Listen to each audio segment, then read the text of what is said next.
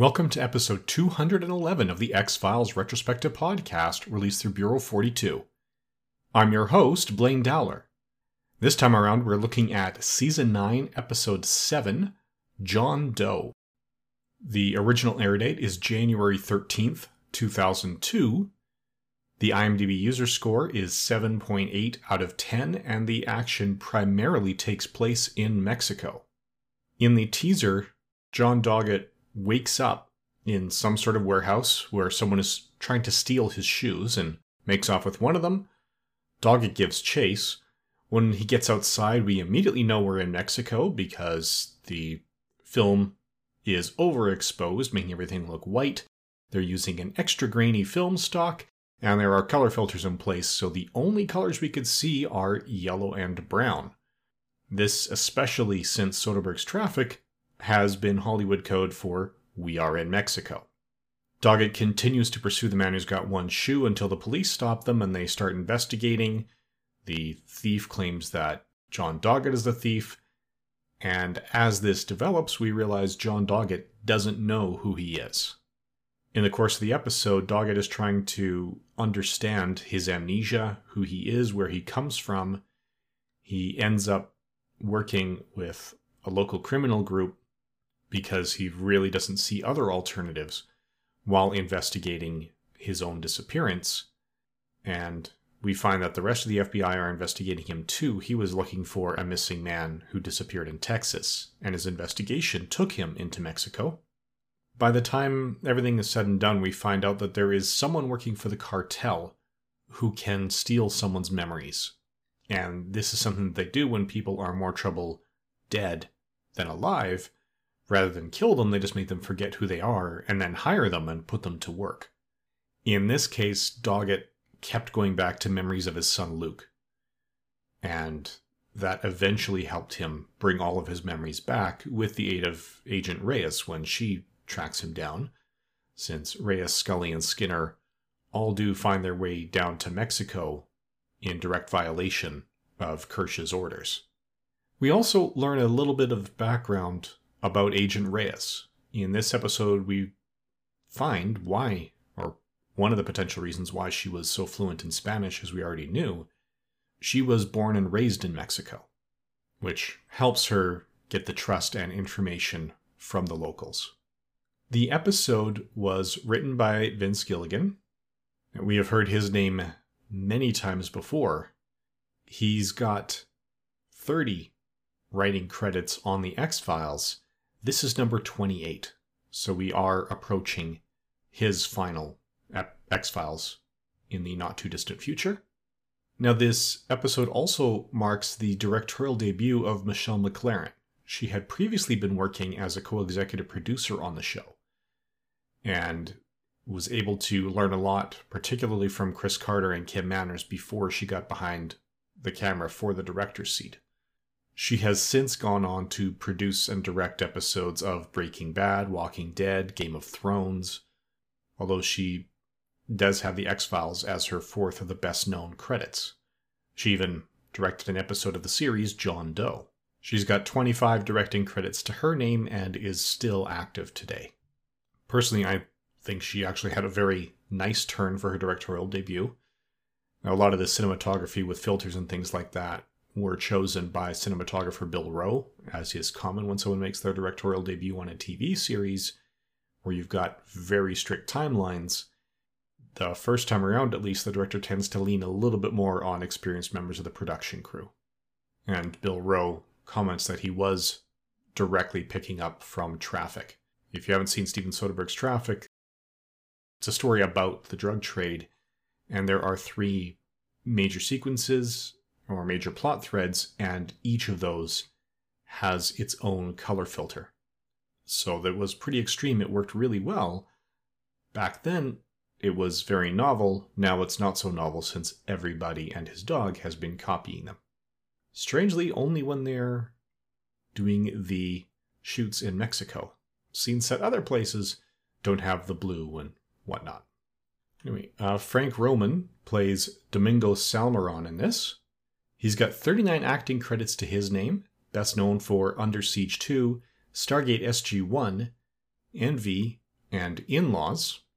His most recent credit is Envy from 2004, although his IMDb listings do go back to the 1989 episodes of Santa Barbara and Falcon Crest, where he made his debut. Ramon Franco plays Nestor. He's got 68 acting credits to his name, still active today. He's best known for his work in Once Upon a Time in Hollywood, Heartbreak Ridge, The Bridge, and Tour of Duty. His first credit dates back to 1979 with Boardwalk. Now, Zitto Kazann plays Caballero. He's got 86 acting credits to his name, most recently in 2013, which would have put him about 70, so I suspect he just chose to retire at this point. He is best known for his work in Waterworld, Robin Hood Men in Tights, Red Dawn, and 13 Days. His credits date back to a two part episode of Ironside from 1974. Rene Rivera plays the first cop. He's got 59 acting credits to his name so far. Some of them are still in 2020. He is still active today.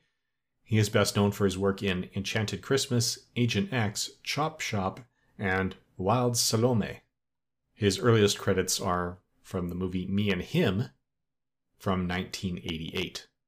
Now, Eduardo Antonio Garcia plays Mariano Molina here. He's got 29 acting credits to his name. At the time of this recording, his most recent credit is 2018. He is best known for his work in No Country for Old Men, 24, The X Files, and Ladrón que roba al ladrón, assuming my approximation of Spanish is somewhat palatable. This is actually only his fourth credit. His first IMDb credit was as Colonel Mendez in an episode of the TV series Air America from 1998. Now, FJ Rio also plays cop in this one. He's got 24 acting credits to his name, most recently in 2012, and he is best known for his work in Prison Break, Star Trek Deep Space Nine, The Shield, and Southland. His first credit is as the street tough in the Seinfeld episode The Pledge Drive. Now, Barbara Doggett, who's John Doggett's wife appearing in the flashbacks, makes her first of two appearances in this role in The X Files. She's actually played by Barbara Patrick, who is the real life wife of Robert Patrick. So his wife was played by his real wife and named after his real wife. She's got 14 acting credits to her name, most recently in 2002. So, out of these rooms, she played Karen shortly after her last appearance on The X Files. She is best known for her work in Lord of Illusions, The X Files, The Wizard of Speed and Time, and Eddie Presley. Her credits go back to playing Terry in Behind Enemy Lines in 1987. Zachary and Jacob Handy play Luke Doggett in flashbacks. They've got very similar IMDb profiles. Zach Handy actually only has four credits to his name. Young Edmund in Krippendorf's Tribe was his debut. Then he had roles in Denial and Baby Geniuses, and his role as Luke Doggett is his last IMDb credit. Now, Zach and Jacob are twins, so they do tend to trade off to help maintain the child labor laws and the shooting schedules.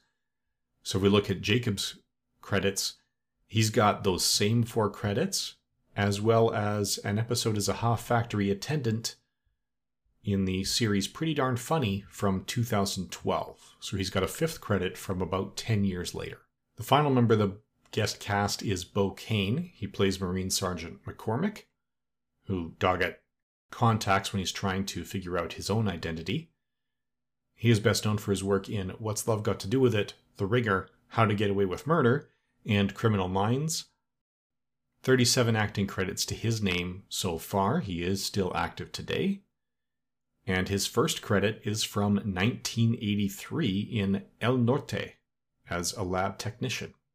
So, overall, what we have here is an engaging and entertaining episode, even if it does lean a little heavily into the Mexican stereotypes here, where you've got, again, the filters that have been so common since Steven Soderbergh's Traffic for anything set in Mexico, Plus, you've got the standard trope of the corrupt police. I don't think I remember seeing anything set in Mexico where the police were not corrupt, and nothing but poverty in the peoples. I've never been to Mexico. My government does not recommend traveling to Mexico. I don't know how accurate this is, but when everything shot in a country that size, or every Hollywood production set in a country that size, only gives one view, I can't imagine that we're getting an accurate view. That's everything we have to say about John Doe. Join us again in two weeks' time when we discuss Hellbound. Thank you for listening.